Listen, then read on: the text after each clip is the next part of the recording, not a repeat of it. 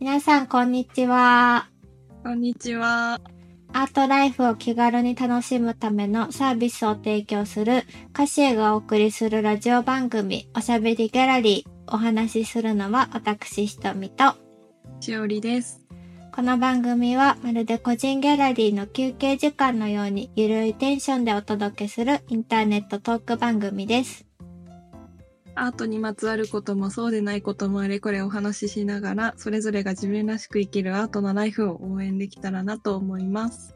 おしゃべりギャラリーへのお便りは X ではハッシュタグおしゃべりギャラリーまたはインスタグラムのストーリーズもしくは、えー概要欄にあるフォームあと YouTube でしたらコメントからもお待ちしております。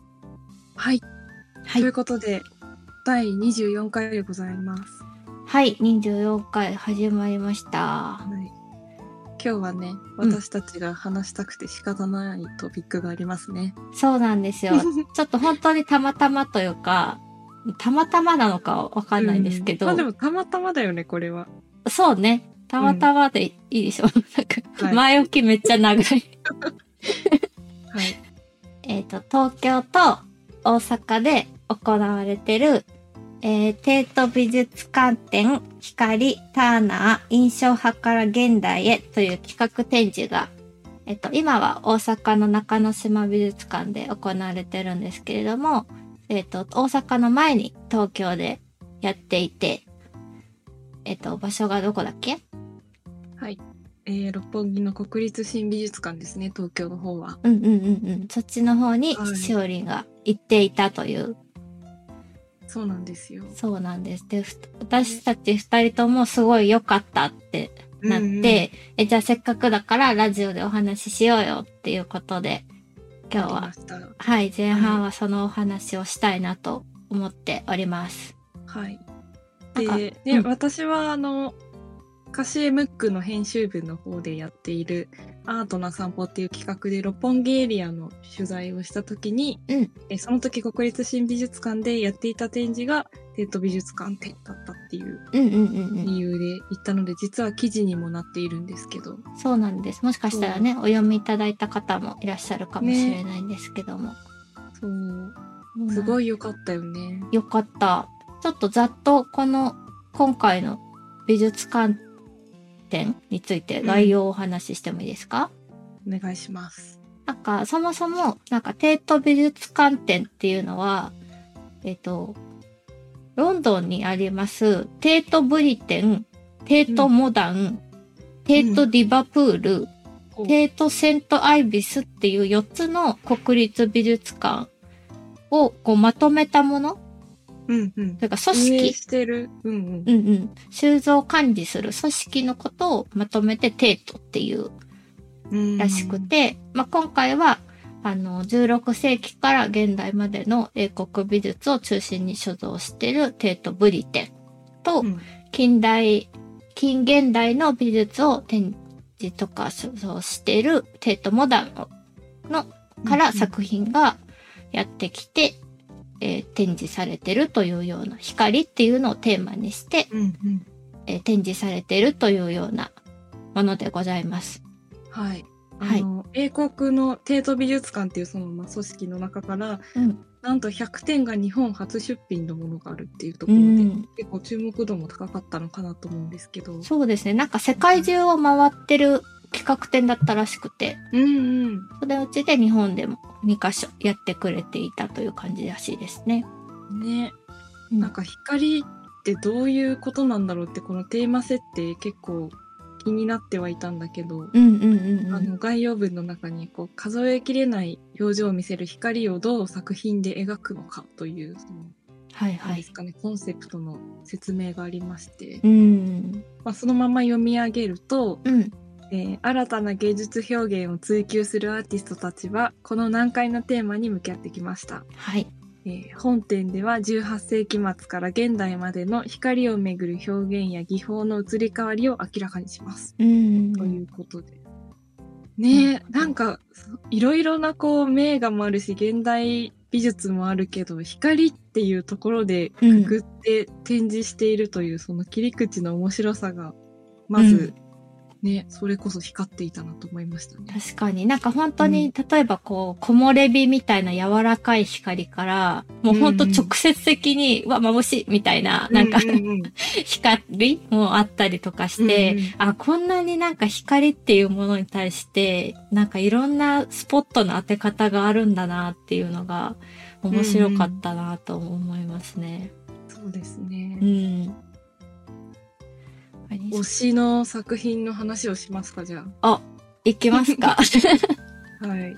いや、じゃあ私から喋ってもいいですか？どうぞどうぞ。いや、なんか私そもそも展示のタイトルに入ってるターナーが結構好きで、はいはいでも、えっと、あ、というかそのも、もともと喋ると、あの、テートブリテンには私行ったことがあったんですね。いや、なんか、すごいですよね、ひとみんは。いろんなとこ行ってるよね、海外の美術館。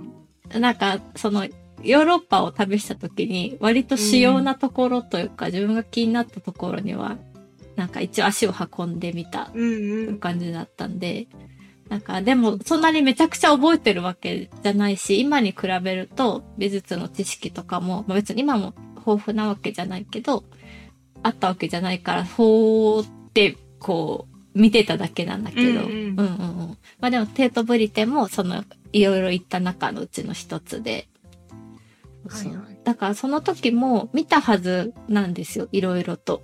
うんうん。あ、じゃあ、もう一回再開できた作品がいくつかあったってこと？あったと思います。ね あったと思います。はい。はい。ちょっとなんか全然記憶も結構前の話だしね、それ言ってたのも。うんうんなんであまり覚えてなかった。そうだよね。当時よりきっと今の方がうんアートに対するその目線とかも違うだろうしね。うんうんうん。そうなんですよ。そうなんで、なんかまあ最近、だターナーも割と最近こういろいろ見ていく中で、あ、私ターナーがの作品好きかもって思ってたので、うん今回のその展示をした時に、展示はタイトルにも入ってるぐらいだから絶対ターナーの作品があるだろうと思って、うんまあ絶対そのさ企画展に行きたいなってもともと思ってたですね。で、まあその、なんか推しはまずターナーだったわけなんですけど、ターナーのこれっていうよりもターナーの作品全般がもう箱推ししてるってこと？なんだろう、なんか、まあね、有名なあの船、海に船が、うんうん。あの、浮いてるって言っちゃいけないんです。泳いでるって。なんて、違う、泳いでない。待って。船がね、あの、あるうんはいもはいはい のとかももちろん好きなんだけど、でもなんかうんた、なんとなくす気になるというか、もっと知りたいみたいに思ってる段階だから、ターナーのことは。だからターナーの作品を見てみ、いろんな作品を見てみたいって思ってて、うんうん。だったので、だ今回、その、ターナーの作品を見れたっていうので、まず満足が、満足値がすごい高かったんですけど、うんうんなんかそれ以外にも、うんうん。あの、ターナーの作品ってしっかりちゃんと見たことなかったんだけど、うん。あの、湖に沈む夕日っていう、うんあの、作品、はいはい。なんかその色使いがすごい素敵だなと思って、うん。確かに。じそうそう、行った時、あの、限定エコバッグを買いました。いいね。そう、なんかいろんなね、グッズもすごいいろいろあってね、面白かったよね。そう、図録買ったんでしょ？だって人あ、そうそうそう。私は図録を購入させていただき人ました生。初の。そうなんです。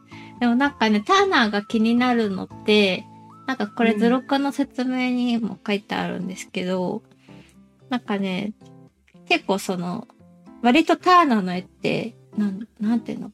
ぼ、ぼやーっとしたというか、うんこうはっきり書いてある。うん、そうそうそうそう、優しげな感じがあるのが結構後の印象派にも影響を与えたらしくて、そうそう。で、私印象派の作品もすごい好きだから、なんうん。かそういうとこでも繋がってたんだなって、こう今回図録を買ってね、読んでて、うんうん。改めて学んだことだったんですけど、あの、クロード・モーネのうん。エフェト川のポプラ並木っていう作品、うんうんそうなんか印象派についてのその解説とともに展示してあって、うん、なんかその流れが結構わかりやすい、その印象派に流れていった。ああ、確かにすごくね、勉強にもなるし、うんなんかいい意味でこう腹落ちする展示だったな。うんうんうんうん。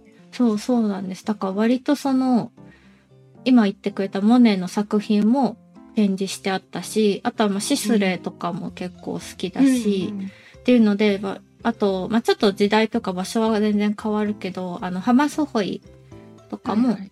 きだったんですよ。あー私あのハマスホイさんの「室内」っていう作品めちゃくちゃハマった、行った時に。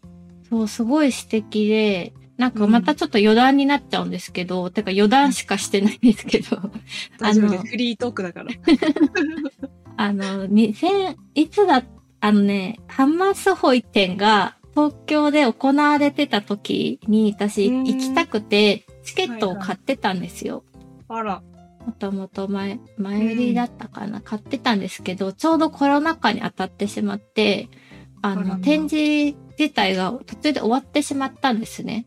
そうなんだ。そうで、結局行けなかったっていう、ちょっと苦い思い出がハマスホイにありまして、うんうんでも今回、そのハマスホイの作品が2点展示されてたので、で、しかもその見たかった作品うんうん。があったので、すごい、なんかあの時の気も、よかったね、あの時の私みたいなうんうん。感じで、降りいいねなんか 時を超えてねやっと。そうそうそうそう。そう。だからそういう風な好きな画家さんだったり気になってる画家さんの作品がたくさん見れたので、すっごい、うんもうそれだけで幸せな展示でしたね。うん良いですねそなんかあのう。うん。私も結構あのなんだろう時代を追ってこういう展示の仕方みたいなのをしてたのがすごい分かりやすくてなんかあこの作家さんはこの時代に活躍した人なのかみたいなの結構あー確かに確かに。うんうんうんうん。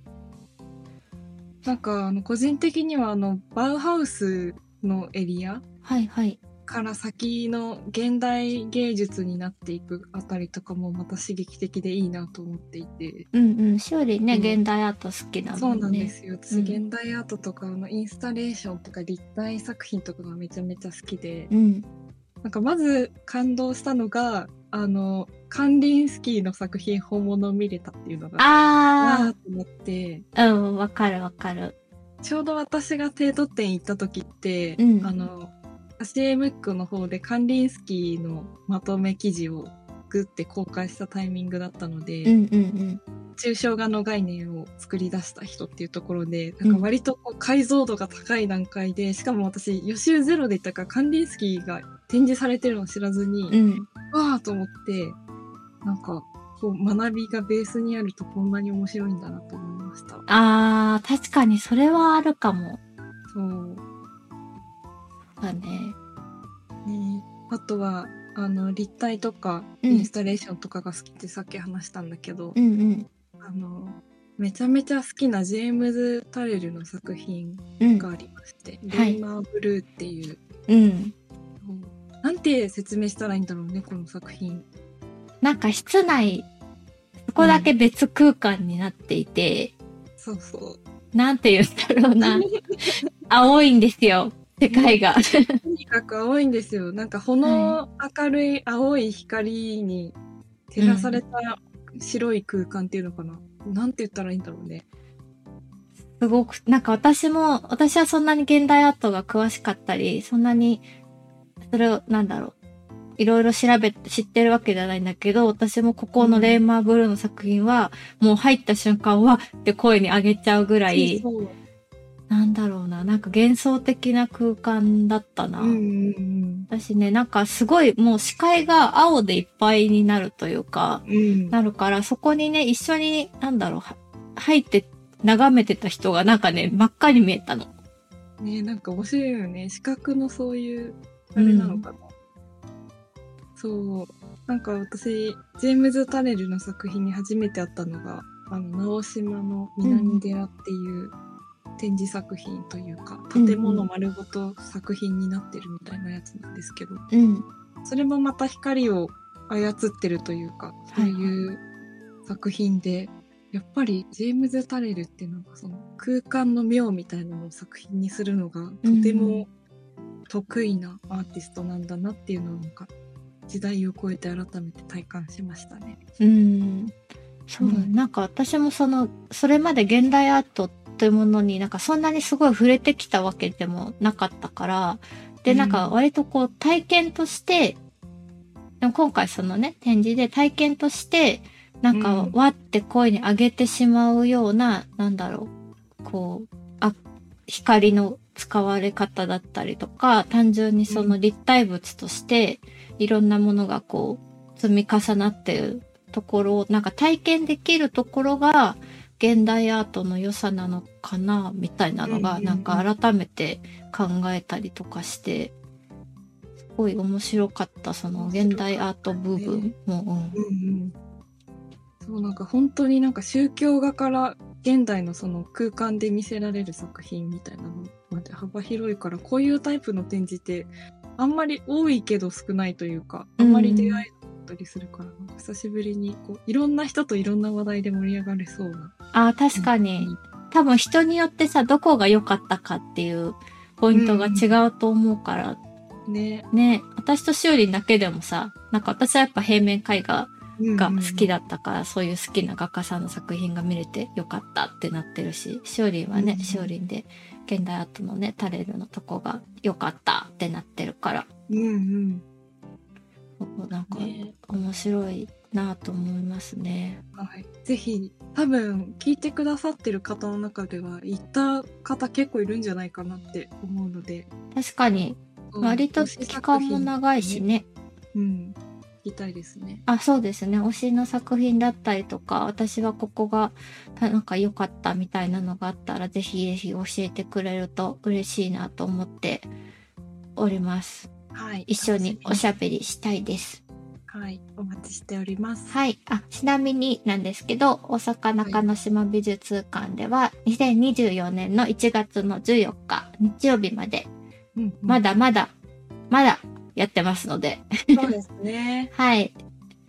ぜひこれを聞いて行ってみようって思ってくれる方いるかはちょっとわかんないですけど、はい。ぜひ行ってください。はい。おすすめの美術館のおは、美術館展、違う企画展示のお話でした。はい。ではでは、はい。今回はあのテーマトークとして私のアートライフについてもおしゃべりしようと思うんですけれども、はい。はい。えー私のアートライフっていうのは、まあ、結構長い期間あの設けてテーマにしているんですが、うんえーそれぞれが思うアートなライフだなとか、こうやって自分の生活の中でアート展だなみたいな風に思うものとか思った瞬間を話して聞いていきたいなと思ってい考えている企画です。はい。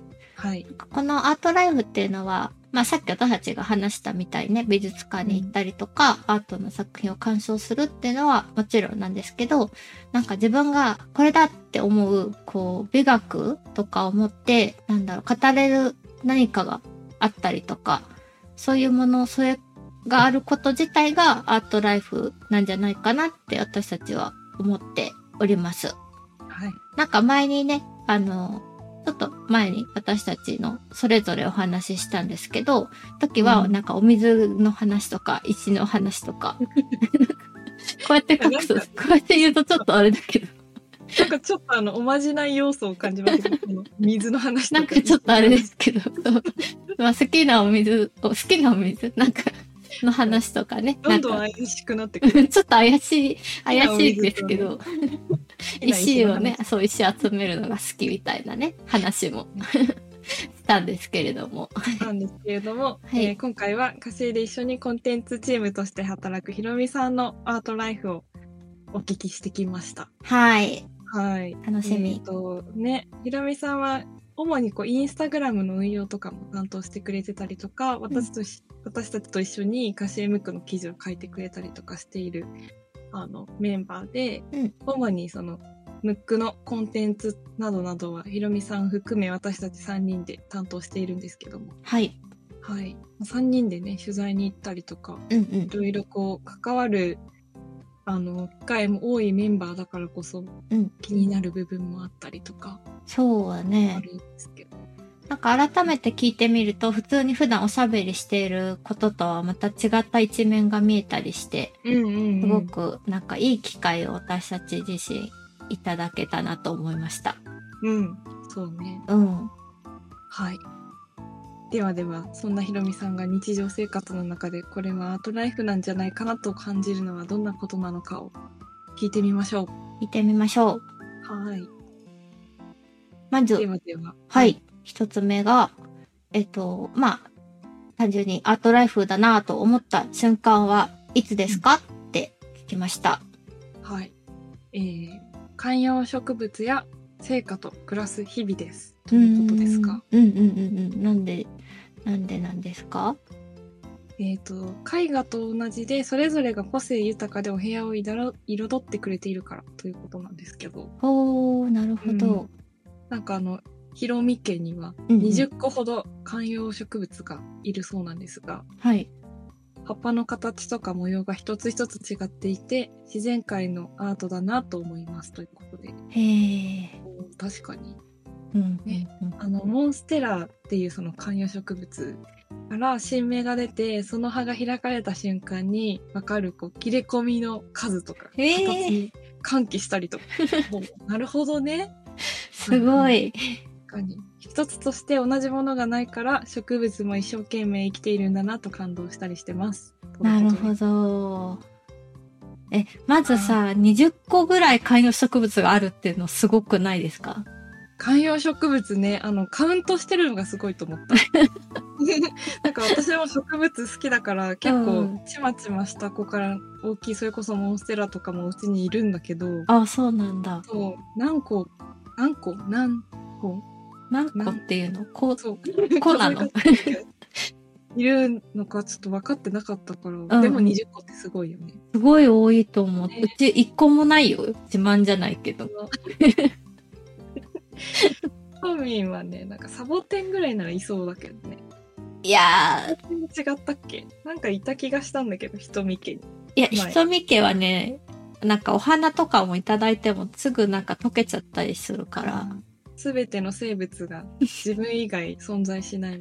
そうなんですよ。あの、ぬいぐるみとかはあるよ。でも。はいはいはい。いいね。それもまたいいけどね。うんいや、でもそうだな。なんかやっぱり観点が、ひとみさん、あの、9月に、うんひとみさんじゃない。間違った。ひとみさんとひろみさんなんですよ、歌詞。そうなんです。ちょっと間違われがちなんですよね。言うにしても、打つにしても。ごめんなさいね。ひろみさんは、あの、9月に、うん。あの、エディターズコラム書いてくれた時に、うん。もともとその自然とか地球の環境についてのこうなんだろうアクションを学生時代からしている人でそこについて思うこととかを書いてくれたので、それもぜひ読んでほしいんですけど、うん。やっぱその自然とか生き物植物に対する関心の高さってもともと持ってた中で今その観葉植物っていうところにアートライフを見出してるんだなっていうなんかしみじみ感じますね。確かに、うんそうね。しかも自然界のアートだなっていうなんか思うその感性がすごく素敵だなってうん思ったな。でも確かに言われてみればその植物をどこに置くかみたいなとことかそのなんだろう何と何を置くかみたいなのってうん。作品を飾る時の考え方と結構近いのかもと思ってああ、なるほどね。うんそっかそっか。なるほどと思いましたねうん。なんかはい他にも補足でいろいろと教えてくれたので、それについてちょっと私の方から喋ってみたいと思います。はいえっ、と、聖火もひろみ家飾っているんですが、季節のお花を一つの花瓶の中で美しく見えるように整える時間が好きで、これもアートライフなのではと思います。一つの作品を仕上げる感覚があります。なるほど素敵。えっと、聖火を飾り始めた時、どう飾るのがいいのかな、どれがお部屋に合うのかなって悩んでた時に、店員、お花屋さんかな？店員さんに飾り方に正解はないですよ。心がときめくものを選ぶのが一番だと思います。と言われたことがあります。もうそこからお花を選ぶ時間やお花をコーディネートする時間がより楽しくなりました。うんよりしっくりくるコーディネートができた時はめちゃくちゃテンションが上がります。とのことで、はい観葉植物だけではなく成果もきちんと、ううん、んうん飾ってですそうだね。ねうん。なんかたまにしか私お花飾ることないけど例えばなんかもらった時とかうんうんうんうん。お花屋さん通りすがった時とかたまに買うけどやっぱ成果があるとなんでこんなに生活に潤いが出るんだろうっていうぐらい変わって感じることもありますね。あ、そうなんですうね。んなん かあのねあの動植物の話するとひとみんがなんか急に 知らないそそこについて全く知らない人っていう風になるから面白いです、ね。なんか急になんか人間に、はい人間をなんか、をなんか上から、なんて、なんか俯瞰してみるみたいな。なんか、宇宙人みたあ、いなそうそうそうそう。地球ではそうなんですねみたあ、いな。そうそうそう。ごめんなさい。なんか全然でも別に興味が、いや、今日、うーん、すごい大丈夫大丈夫。ごめん。でも、なんかそのお花、生生き物を通して、いあの、季節を感じれるっていうことはすごく素敵だなって思います。うんうんうんいいですねめちゃくちゃテンションが上がりながら成果を飾ってるひろみさんもいれば、無機質な空間を愛しぬいぐるみを愛すひとみんがいるっていや、そんなにぬいぐるみも別にたくさんいるわけじゃない。そう、いいそうですね。ねうんうん。でも確かになんかそうやって毎、まあ、毎月とかなのかわかんないけど、なんかコーディネートして自分で一つのものを作り上げていくっていうのは楽しそうって思いました。そうだねうん。いやいいアートライフのお話をありがとうございますですねありがとうございます、ひろみさん。はいこれからもよろしく ここで言うの。間接的に うん、伝えとこはい。はい。ということで、そろそろ終わりに近づいてきましたので、この時間は今お届けしたい歌詞へのニュースをお送りしていこうと思います。う。はい。えっ、と、はいこれはちょっと前からの話にはなるんですけれども、あの、はいカチェにですね、新しいプランができました。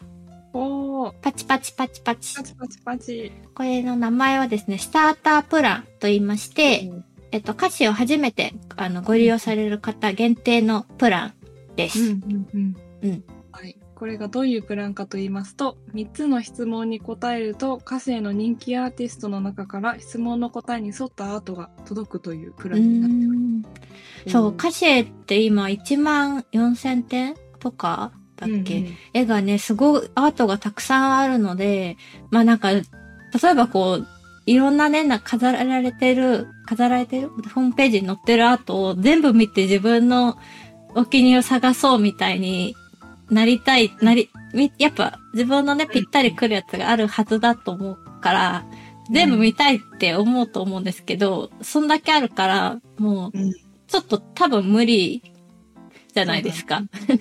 ね。そう。なので、私なんかやっぱ、え、アートを選ぶこと自体、あんまり普段やってることじゃないから、なかなか難しいと思うんですけど、うん。そんな時に、その質問3つにね、答えるだけで、まあ、歌詞への、な、なんだろう、その、自分の質問に沿ったものが届くっていうのはすごくうんうん素敵だなと思いますね。はい。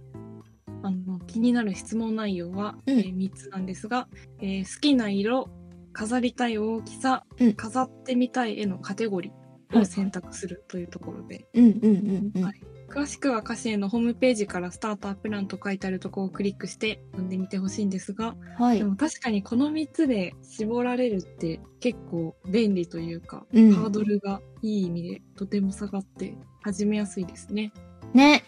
そうそう。うん絵のカテゴリーとかと例えばなんですけど、まあ、抽象的な絵とか、風景の絵とか、まあ、動物の絵とか、なんかそういうものとかからうん選べるので、な多分そんなに自分の、なんだろう、え、ちょっと苦手かも、みたいにはならないと思います。うんうんうん届いてみて実際にがっかりするっていうことは、まあないんじゃないかなと思いますね。うん。届いてみてなんか違うかもって思ったら本当にその歌詞へのサービスとしてサブスクだからあ、そうそうす。ればいいしねあ、そうなんですよね。そうそうその醍醐味を感じていただけるという意味でもかなりこうスタータープラン、うん。なんか羨ましいプランって言ったらあれですけど、確かに。ね、これからユーザーさんになる方にはぜひ体験していただきたいですね。うん。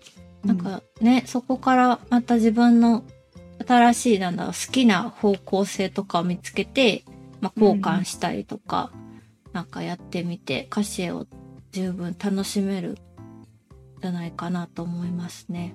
はい。ぜひぜひ皆さん、まだまだあのユーザーじゃない方、はい。特にチェックしてみてください。チェックしてみてください。はい。ここまでお話をしてきましたけれども、今日はどうでしたか？もう、帝都美術館展の話に行って盛り上がっちゃいましたね。結構、大いに盛り上がった。大いに盛り上がった。結構どころではない。おしゃべりギャラリー史上最大の盛り上がりを見せたから、うん、そうかもしれない。テンション的にはう。そうん緩めだったけど、うん。